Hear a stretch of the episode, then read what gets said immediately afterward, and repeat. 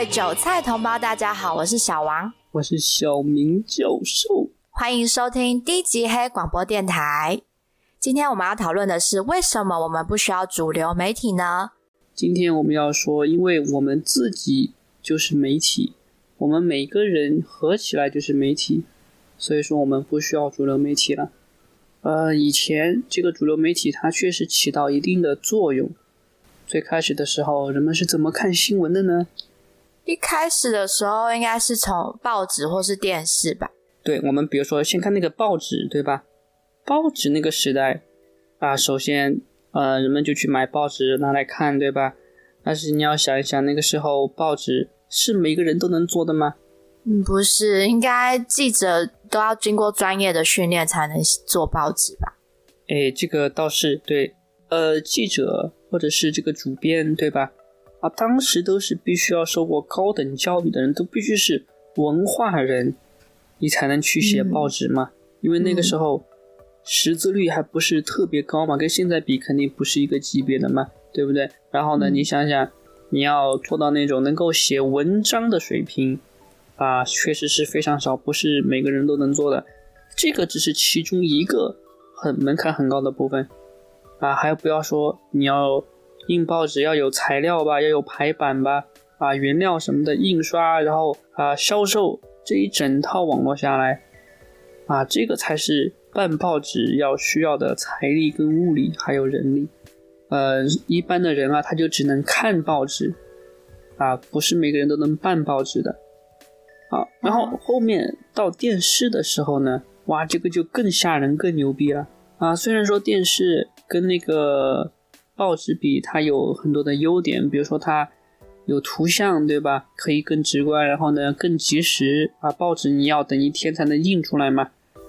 然后呢，嗯，这个电视它有要你要制作图像，大家知道制制作影片是一件很累人的事情嘛。然后呢，你需要这个有场景，对吧？你要个演播室。演播室里面要有一台非常贵的摄像机，然后呢，你要有灯光，你要有主持人，主持人也是很很耗钱的，对吧？你要什么前期策划，什么摄影师，然后写稿子的，然后呢，你还有记者，对吧？你还有场外摄影师，对吧？这些都是要花钱的，花很多钱。所以电视制作成本这么高，那应该是少数人才能做吧？对呀，你想想，谁有钱去投资那个电视啊？对吧？那个。光是那个摄影机的钱，很多人就投不起啊，更别说你还有什么网络，对吧？你要传输到卫星这个信号，对吧？这些都是不可能一般人负的负担得起的。而且你要像在中国这样的国家，你是不能办电视的，知道吗？对，这个电视跟这个报纸，他们都是某一些人产生产信息，然后呢负责发布，而且呢都是那种很有钱的那种团体才能做这个事情。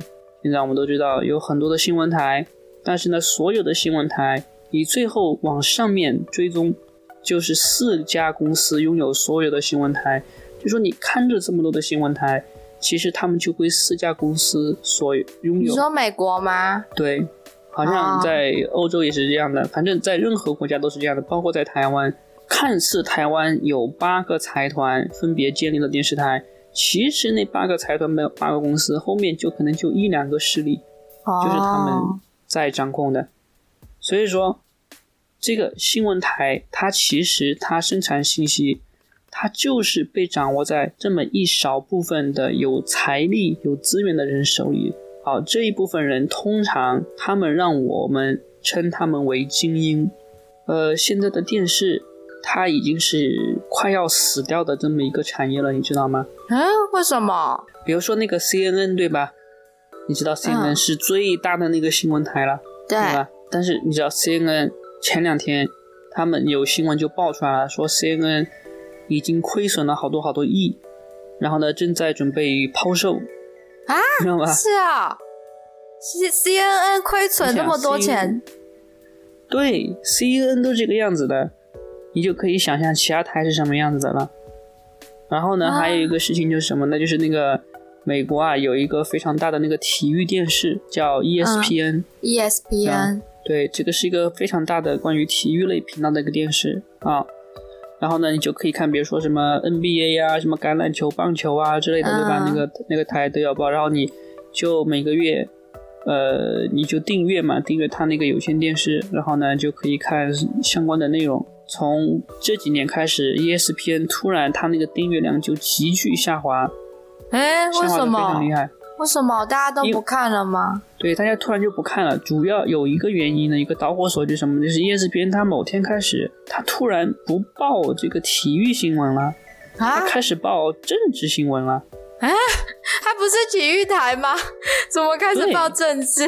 没有人知道是为什么。这个我现在猜哈，根据现在得到的信息，就是因为他好像就想像共产党那个样子搞一个泛政治化，对吧？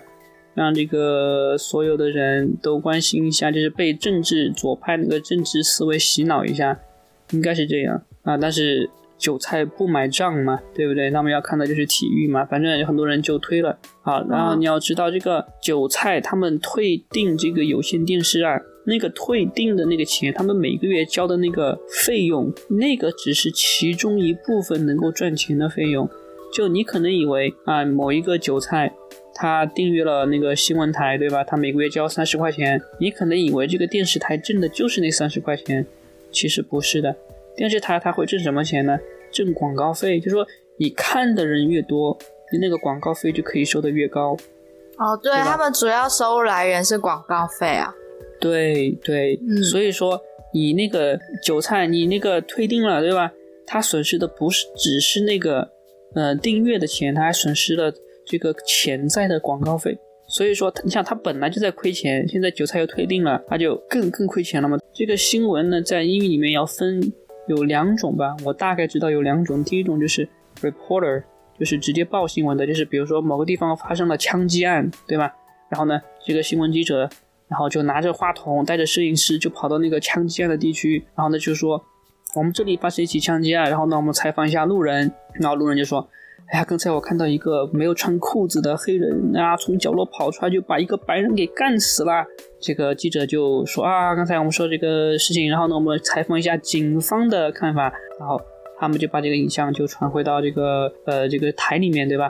就这么简单的一个事情，他就要走流程，先是接到消息，然后派记者，然后派摄影师，然后拍摄、采访、剪辑，然后呢交给主编审查。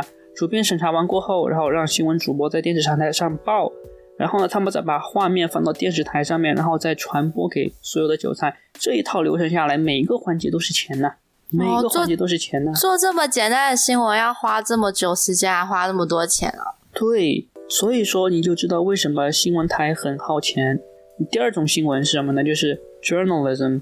第二种就是你有专门的记者啊，对某件事情做跟踪调查。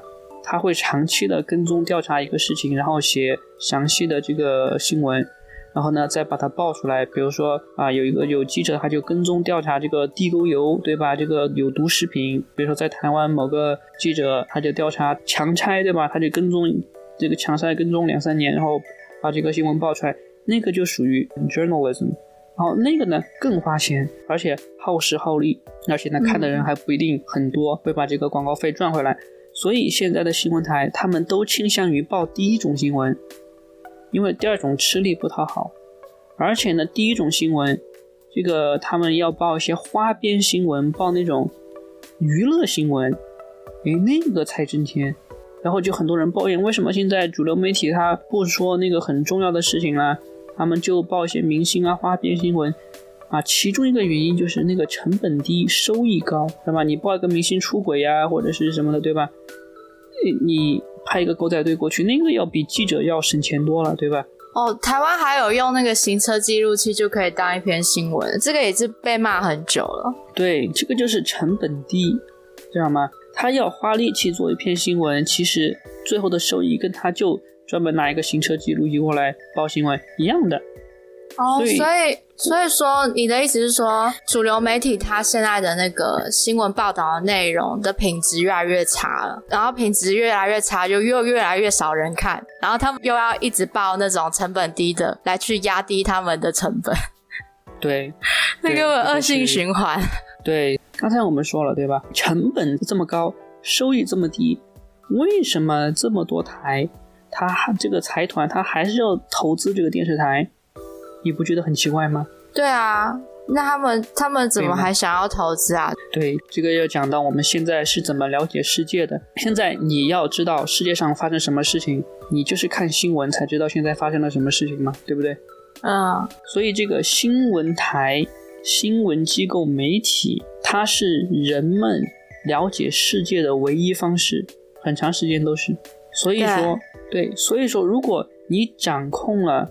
这个人们了解世界的方式，你就等于掌控了很多东西。媒体就是你的眼镜，然后呢，你相当于是个近视眼，对吧？好，那个眼镜呢，如果我把那个眼镜给你有一点颜色，比如说我给你戴的眼镜是墨镜，你就会觉得哇，这个世界好像有点黑暗，对吧？然后呢，如果那个呃眼镜我给你加上一点什么黄色的色彩，你就会觉得哇，这个世界怎么是泛黄的，对吧？这个媒体就是我们认识这个世界的眼睛哦，所以你的意思是说，媒体给我们看什么，我们对于这个世界的认识就是什么？对，好，现在我们就要说，为什么现在主流媒体死的这么快呢？就是因为现在网络出来了，网络是一个很神奇的东西，对吧？它造成的直接的一个效应就是什么呢？成本降低了，什么成本？制作信息、传递信息的成本，你就不需要联系什么印刷厂，然后呢雇工人，然后呢买什么印刷机，对吧？或者是买一个什么这个演播室，然后灯光，然后一大堆人在后面给你制作，然后呢你才能发新闻。现在你想想，通过网络发新闻是怎么发？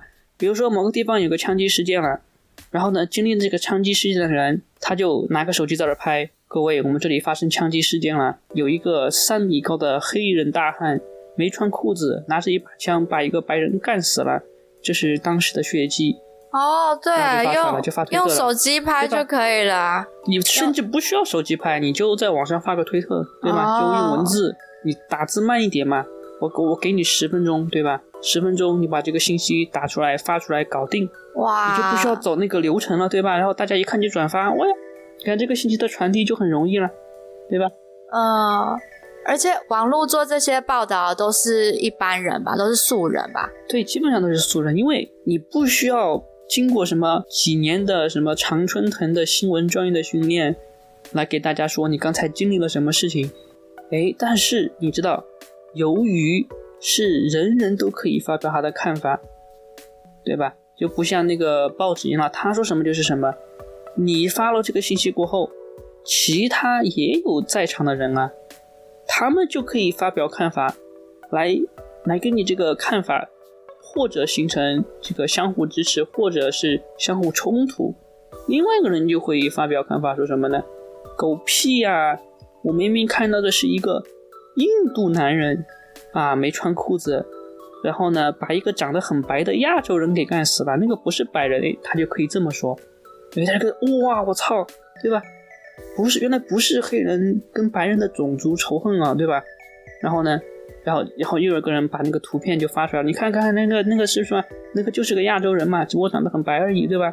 然后那个确实是个印度人，对吧？然后大家就看那个照片，哦，对对对对，是这样的，对吧？好，这就这就说明什么呢？这个信息的自由传递就打破了原来那种信息垄断，就没有。一部分人可以拥有那种捏造事实、扭曲事实的能力了，知道吗？哦，在场每个人都是信息审查者。对，对。哦，哦，所以说，为什么一定要让信息完全自由流通？就是因为这个原因。啊，你看，很多人攻击我，对吧？说我造谣，对吧？啊，但是他们又拿不出任何的这个事实来反驳。他们就只能说我造谣，这就这就是这个信息制审查的一种表现嘛，就是嗯韭菜互相审查的一种表现嘛，就是说嗯如果你觉得谁信息不好啊，大家都可以有各种理由来判断。啊，就算你没有任何的理由，你也可以说他是造谣怎么怎么样，你也可以对某种声音形成批评、制约或者是支持。哦，所以说韭菜本来只是单纯的接收讯息而已，但是现在他们已经可以制造，也可以自己审查讯息了。对，这就不需要，而且都是免费的，而且速度相当快。哦，所以说，这个主流媒体、传统媒体，他就这方面就傻逼了。哇，我操，我都还没出马呢，你们就把事情搞定了，对吧？他当时记者还没到那个现场呢，这个图片在网上就已经传开了，对吧？哦，而且都是真实的信息。啊，你你如果要指着那个说，哇，那个就是白人，谁信你？没人信你嘛，对对不对？对，现在那些传统的大媒体，他们很多话已经不可信了。为什么？因为他们作为一个大型的财团，他们制作成本很高，然后呢，他们就必须要有钱，有钱，这个钱是谁给？厂商给，厂商会投资，说，你看我给你这么多钱，你帮我写好一点啊。但是呢，如果你给自由的媒体、独立的媒体，因为它成本很低嘛，所以说它可以靠广告费赚钱，或者是他自己可以卖周边。顺便说一下，小明也要卖周边，对吧？啊，他就可以通过这些手段，比如说可以捐助啊什么的，就可以呃获得足够的就是支撑这个频道运营的这个成本啊，所以说他的话基本上可以保证是可信的啊。如果你觉得他可信的话，哦，你是说现在独立媒体就是直接对消费者负责？对他直接对消费者负责，他不用对财团负责，他也不用对厂商负责，因为他们不会决定这个独立媒体的生死。哇，那主流媒体是不是从以前就讲很多谎话？我生活中充满了谎言吗？怎么办？当然了，全部都是谎言，你知道吗？而且不只是新闻是谎言，我跟你说，这种信息垄断影响到你生活的方方面面，你知道吗？啊，哪些地方被影响比如了？比如说你要买电脑，你要决定你买哪个电脑比较好呢，对不对？这个时候你就要需要到网上看所谓的评测了，对吧？啊，买化妆品，对吧？你买化妆品，你也不知道这化妆品到底好不好，因为化妆品很贵嘛，你就会去找那些频道，然后呢各种评测信息，然后呢以前你是怎么弄的呢？就是你会买杂志，对吧？你会买什么美妆杂杂志？对啊。但是当时你可以知道你有问题，就是有些时候你看了某样东西的广告，然后你买回来发现不是这么回事儿，对吧？对啊，常常被广告骗呐、啊。对，广告是骗人的，我们都知道广告是骗人的，但是我们一直被广告骗。最大的一个广告的谎言，其中一个就是苹果的广告，大家都知道吗？所以说小明一直给大家讲，我其实特别反对苹果，不要买苹果的电脑。我一直给大家大家说，对吧？除非你是有专业的需求，你必须要买苹果电脑，不然不要买苹果的电脑。啊，很多人不同意，对吧？就以前就有人要跟我吵，对吧？私下跟我吵，小明你不懂，这个苹果的电脑就是好。你看那种传统的那些新闻机构，他们就会写苹果特别好，这个新的呃苹果的这个键盘，对吧？是什么设计上、机械上是一个突破，是一个突飞猛进的牛逼的东西啊！他们就会按照苹果让他们写的那个思路去写，但是自由媒体他当他们当时是怎么报的呢？苹果这个键盘太他妈烂了，经常有问题，然后他们就会 拍影片给你展示这个键盘怎么烂，对吧？你看我就按了这个键一次，但是这个屏幕上显示了一排同样的字母，而且根本就没有办法，嗯、把这个东西给消除掉，对吧？你要打字打字打字，一打就会多打一行出来，对吧？这个谁受得了啊？啊，然后他说嗯不仅这个问题哦，而且你用着用着，你都还没有玩游戏呢，你就是用这个电脑上上网，对吧？看看那个 YouTube 影片，哇，这个电脑居然就开始就发热了。真的苹果电脑会这样哦。会这样，对，这个就是真实的评测会带给你的信息，哦，所以素人做的那种商品评测反而更真实。对，非常真实。看到这个东西，他们就会下面就会评论，对吧？对对对，我买了个那个型号的电脑，它就是这样的，特别的烫，温度特别的高，啊，然后呢，过了一会儿又坏了，坏了过后呢，苹果还给我说，啊，你这个必须要，嗯、换一个逻辑板，对吧？然后呢，嗯、要多花一千美元。你这个电脑本身就是两千美元买的，然后你要花一千多去换一个逻辑板，哇，都可以买新的了。都可以，对，你可以买新的了。然后这个就是牵扯到另外一个问题了，对吧？然后你就去又去看，又去看网上一个专门，嗯、一个自独立媒体制作的专门维修苹果电脑的频道，然后他就跟你说，其实这个问题不需要你花一千美元换那个逻辑板、换主板，只需要到我的商店来，我给你检测一下，比如说你看看这个电脑，就是苹果给他说啊，你这个逻辑板坏了，要换一个新的逻辑板。但是我给他检查发现啊，原来就是那个什么电源那个线没有插好，我把它插好，然后就电脑就启动了。啊，这么简单？然后对，然后呢，我我们也没有收他钱，因为这种维修这么简单的，我们一般是不收钱的。啊，所以现在资讯可以自由流通之后，苹果或者那些主流媒体就不能再继续说谎了吗？他们还是可以继续说谎，因为还是有傻逼会信他们。但是如果你拒绝听他们的话，如果你主主动去找其他的信息，你就可以识破他们的谎言。所以那个频道，对吧？像这样的频道，说真话的频道，一般会被这个油管。我相信啊，我相信这个没有证据，但是我相信他们一定会被油管打压。他们的这个观看量或者推荐量会被油管强烈压制，就是非常严厉的压制，因为那些所有背后他们的那个机构的财团啊，都是一一伙人，知道吗？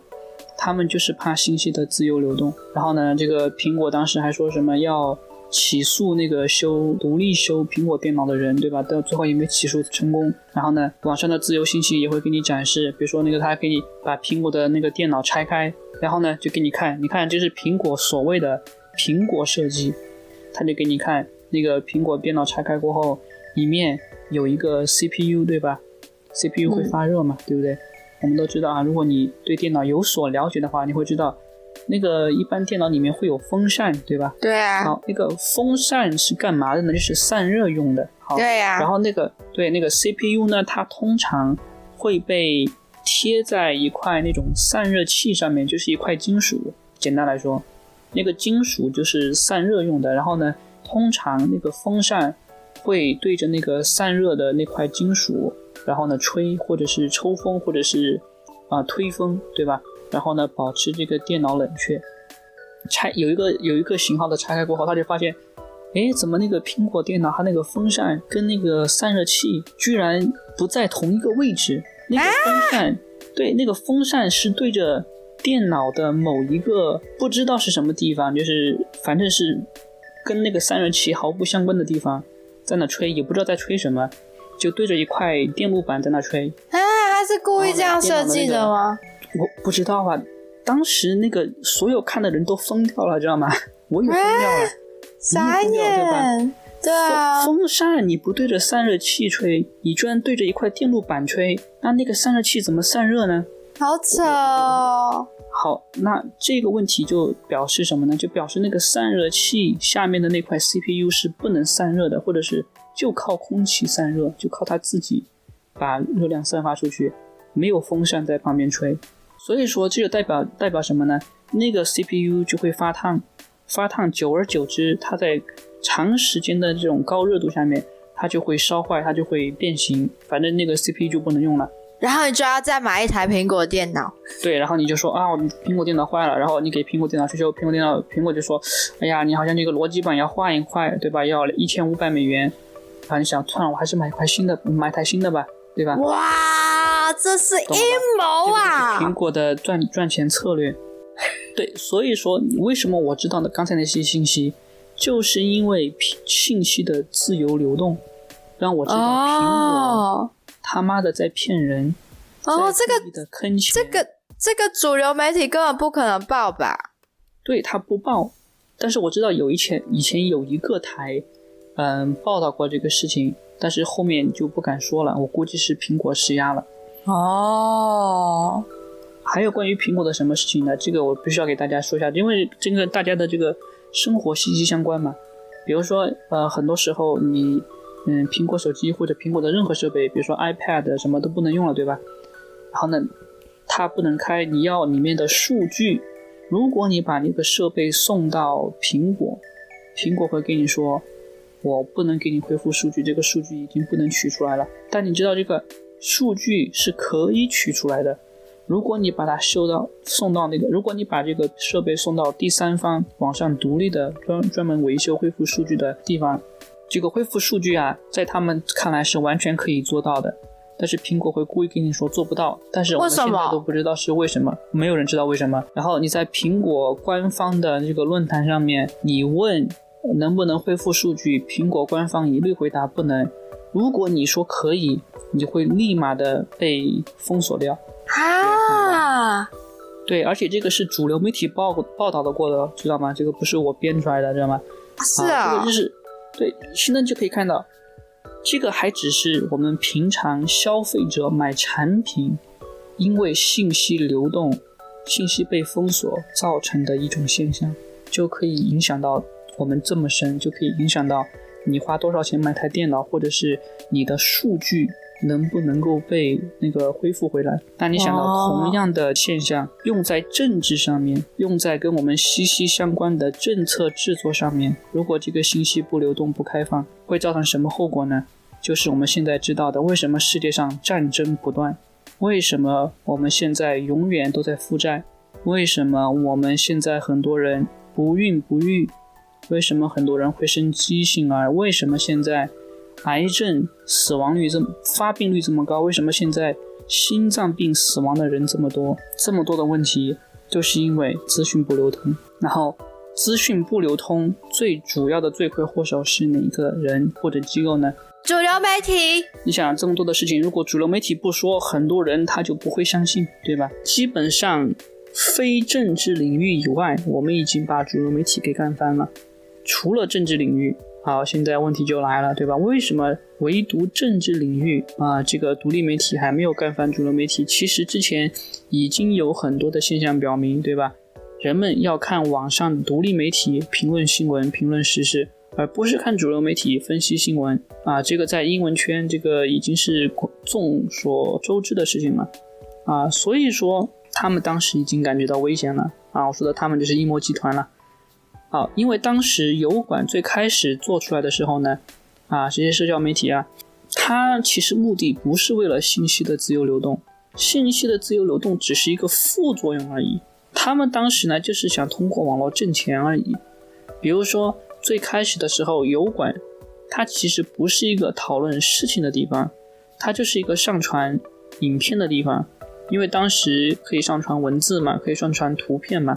然后呢，有可能就是第一个能够，也不是第一个了，我也不知道是不是第一个，反正是最早期的之一吧，可以上传影片的地方。好，当时上传影片呢，因为是网络韭菜他自己上传的影片嘛，我们也说过，这个制作成本比较低，他一般就上传一些比较短的、比较搞笑的影片啊，比如说是用手机拍的，用家里的 DV 机拍的，或者是用网络摄像头拍的。就会拍一些比较简短、搞笑、比较比较智障的一些短片，对吧？就跟现在抖音一样的，那么抖音就是一这个现在的抖音啊，就是当时油管最开始的时候样子，就是那种比较低俗的影片啊。那些影片呢，又不讨论时事，而且呢，嗯、又能挣钱，所以说当时油管就是这么挣钱的。阴谋集团也觉得啊，就是这些平台就拿来发这些视频就好了。啊，不用来发那些真正有意义的影片，那些事情呢就交给主流媒体来做好了。但是他们没想到的事情呢，后来人们居然开始用油管开始讨论正事了，油管变得越来越严肃了，制作水准越来越高了，这就是他们没想到的。然后人们都去看油管去了，不去看主流媒体去了。所以后来我们都知道，油管不是有一次重组嘛？重组的时候呢？就呃母公司就变成了 Alphabet，就直接管 Google 嘛。然后他们做了一个非常惊人的决定，什么呢？我记得当时看新闻，我现在找不到啊，但是我记得很清楚，当时我看新闻说，油管准备斥资多少多少亿美元投资电视。具体当时是怎么说的呢？是说要油管啊花钱成立了一个基金，然后呢，所有的电视行业的那些节目组。他们呢就会把自己的节目呢搬到油管上去，搬到油管上去呢，嗯、他们会需要做一些工作啊，比如说，呃，上传，对吧？就是他们后面会专门建立一套那个软件系统，系统哦，啊，不是一个插件什么的，他们专门建立一套独立的系统给那个电视台，然后所有的电视台呢就可以在电视台制作影片。然后就会有系统性的，就自动的就传到油管上去。然后呢，他们修改了油管的算法，这是当时有两个政策的改变之一。第一个就是他们改变了这个油管的这个广告盈利，对吧？就是开始有黄标了。为什么会有黄标呢？啊，这个我们等会儿马上讲。第二个就是改变算法。当时我们都知道，那个算法它是怎么改的呢？就是说上传影片很频繁的，时间又长的，这些才能获得有关的推荐。什么意思啊？谁能够长时间的制作、频繁的制作影片呢？电视台呀。所以说，你这个算法就是只让电视台它的这个推荐大过独立创作者的推荐嘛？那会不会只是想要让创作者更常更新而已？就是没有特定想要保护电视啊？不会，因为创作者他独立的嘛。我才说了，他的制作精力有限。你这么搞的话，就等于是说，独立创作者就没有办法符合这个算法的需要，因为他们没有办法这么频繁的更新，他一定会去保护这个电视他们的内容的生产。这是你猜的吧？我猜是有根据的，因为你看，你如果去搜索任何的东西，现在你搜索新闻时事。你搜索一些跟你生活相关的话题，你一搜索一定是那种电视的那种那种大型哦，电视前面会排在前面哦，有喂，真的有，我自己搜索的时候也有。对，它全部都是那种你找不到独立创作者说的话，而且他们自己都说了，这是他们明确说的，他们明确的对创作者说，我们现在呢要推信息，要推那种有权威性的、可信的那些来源。谁是权威性可信的呀？不是韭菜，你知道吗？不是独立创作者，就是那些大型的新闻机构。即便他们再怎么撒谎，他们还是那种可靠的信息来源。这是有管公开说的嘛？他们自己已经承认了，我们还发了公告的。好，然后呢，之前有很多的类型的频道受过打压，对吧？这个之前我们已经在这个小明的言论自美国言论自由之死里面。上下两集的这个纪录片里面已经说过了啊，不仅仅是评论政治的频道被打压，而且评论这个同性恋群体也被打压啊。然后呢，这个游戏大家知道，游戏群体也被打压。数据上说，油管上百分之几乎啊百分之五十的内容，观众都在看什么？看游戏，知道吗？看游戏相关的内容，就说游戏基本上就是油管的衣食父母。所以说，他如果真的想赚钱的话，他应该把这个主要的这个放在哪里呀？他应该把主要的这个支持的精力放在游戏内容上。如果他就是纯粹想赚钱的话，他没有吗？他没有放在那儿吗？没有，游戏受到严重的打压，他会给游戏，要不然是不会被推荐，要不然就是会黄标之类的，知道吗？现在问题就在于，在这个政治领域。如果我们韭菜干不过主流媒体的话，就代表什么呢？就代表主流媒体它还是有话语权吗？它还是想说什么就说什么吗？那个油管它是网络媒体，到底为什么网络媒体要保护主流媒体啊？对，这个就是一个我们刚才说要讲的问题了。就是说，首先一个第一个疑问是，既然主流媒体不挣钱，为什么要投资主流媒体？对吧？刚才我们已经解释这个问题了，就是因为。他们要通过某种方式保护这个主流媒体的话语权，继续呢影响我们的那个眼镜，影响我们看世界的思维和方式，嗯啊，让我们觉得呃黑人跟白人是对立的，让我们觉得男人跟女人是对立的，然后呢让我们觉得家庭不重要，婚姻不重要，啊，让我们觉得随便乱乱变变性是好的，对吧之类的，让我们觉得这个嗯气候变暖是真的。啊，那第二个原因是什么呢？第二个原因就是，你觉得好像网络跟电视是竞争对手，对啊，其实不是的，不是吗？你要知，因为你想想，做网络公司、科技公司的，就像我们讲的，它也是需要有财力的，对吧？也是需要有人力的。做电视也是需要有财力、有人力的。当你站在一定高度，站在这个资本链的顶端的时候。控制这些公司的其实都是什么？都是资本，对吧？嗯，因为只有这些投资的人有钱去投资公司嘛。好，所以现在问题就在于那些投资的人，他们当时不知道网络会取代电视吗？对吧？投资人嘛，他们就是要看未来嘛，他们会看数据嘛，看形势嘛，对不对？他们肯定早就知道，根据目前这个技术来看。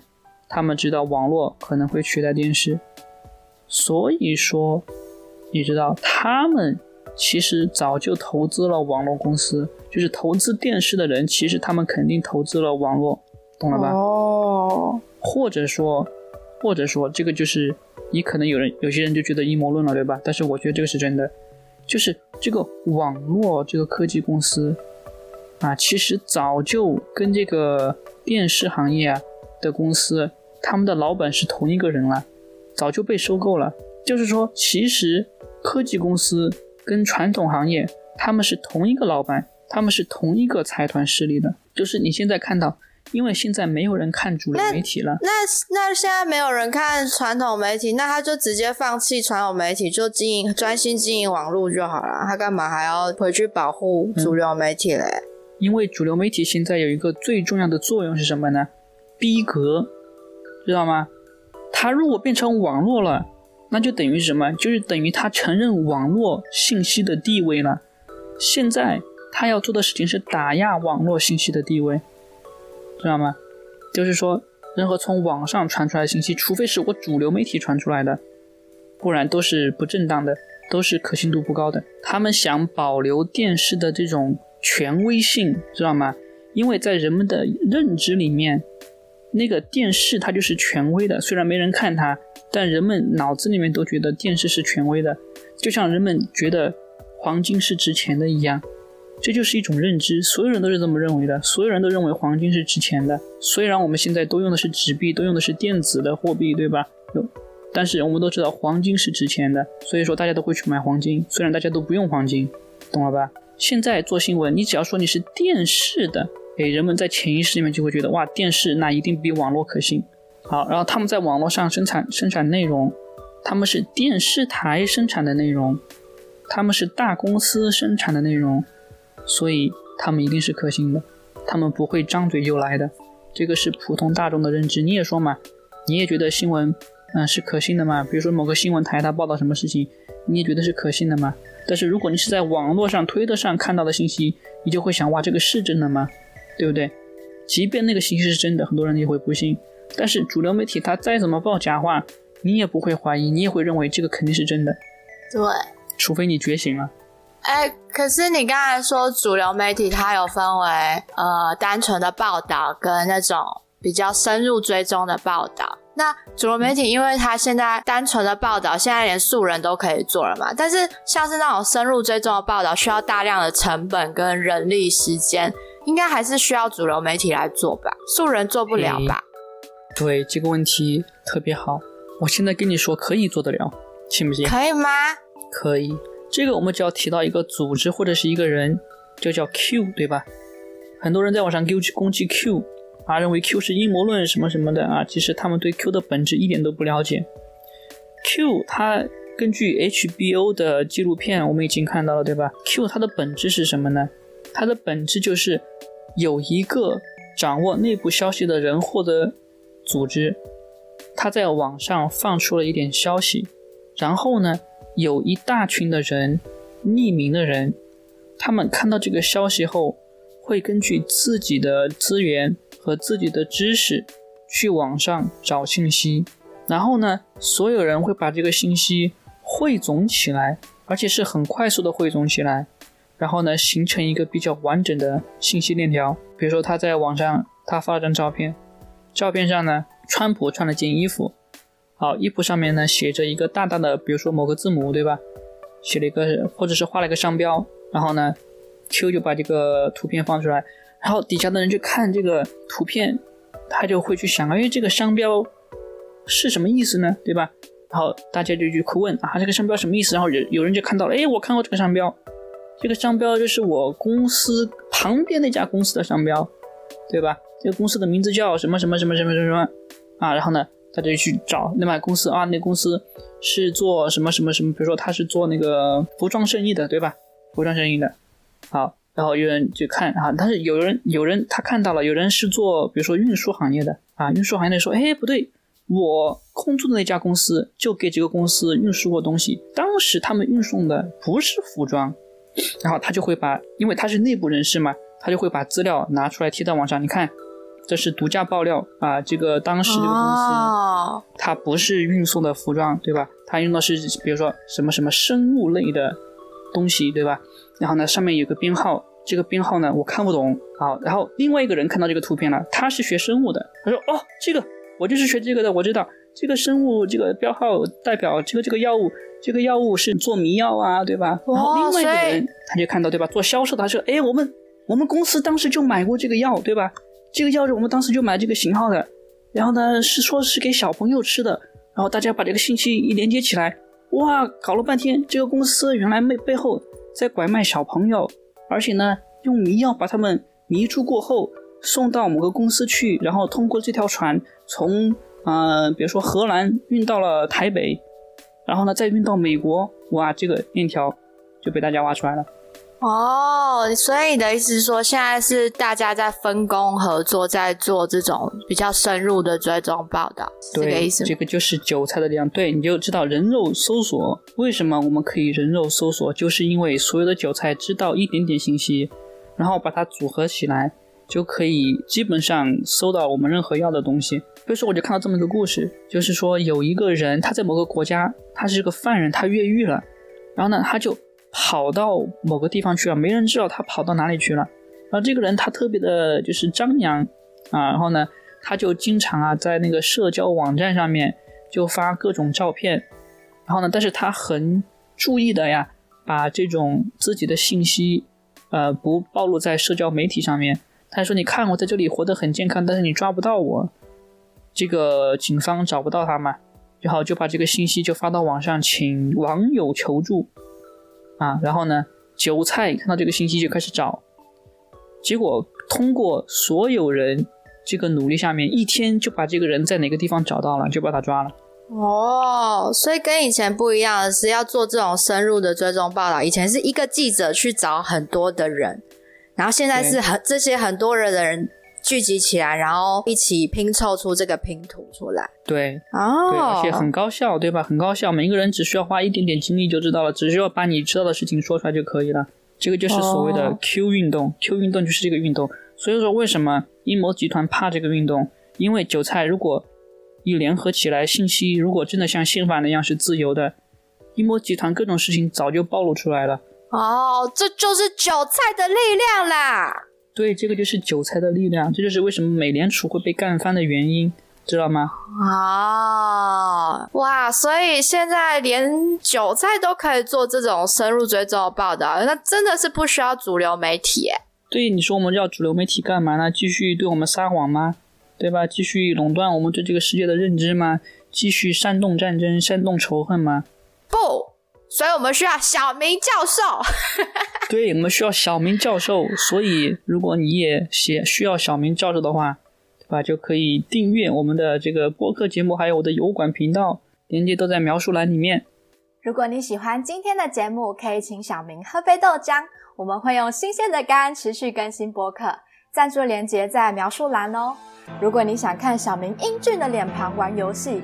可以关注小明新开的油管频道“低级黑小明游戏 Gaming”，也可以加入 Discord 群或者电报群与小明语音互动。感谢各位的收听，我们下次见。